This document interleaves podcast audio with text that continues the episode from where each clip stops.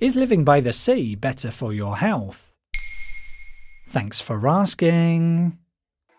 I don't know about you, but I find that there's something about the seaside air which just always makes me relax and puts me in a better mood. As it turns out, that might be more than just my impression. A study conducted by the University of Vienna and published in May 2022 established that living near the sea can have significant effects on health and life expectancy.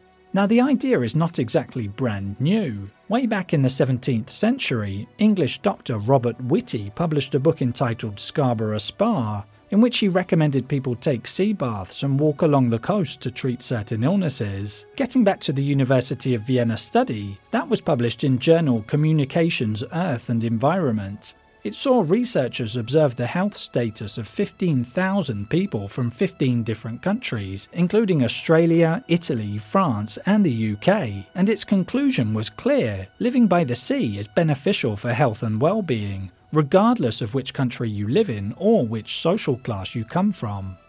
Wow, that's impressive. Who would have thought?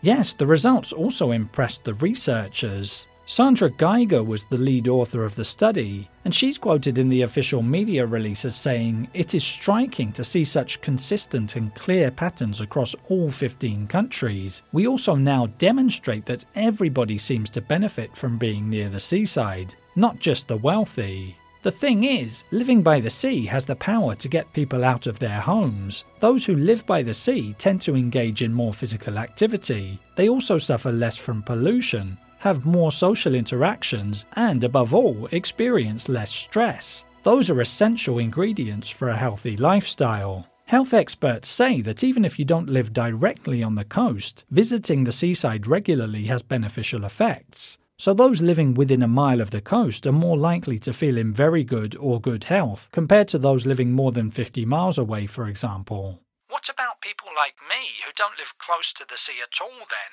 Do I need to think about moving there? Well, of course, that's an option, but it may not be entirely practical for some people. The University of Vienna study nevertheless recommends that city dwellers spend their holiday by the sea if possible, in order to reap some of the health benefits. And researchers are also beginning to explore the effects of inland waters such as lakes and natural pools to see whether they're comparable to those of seas and oceans. There you have it.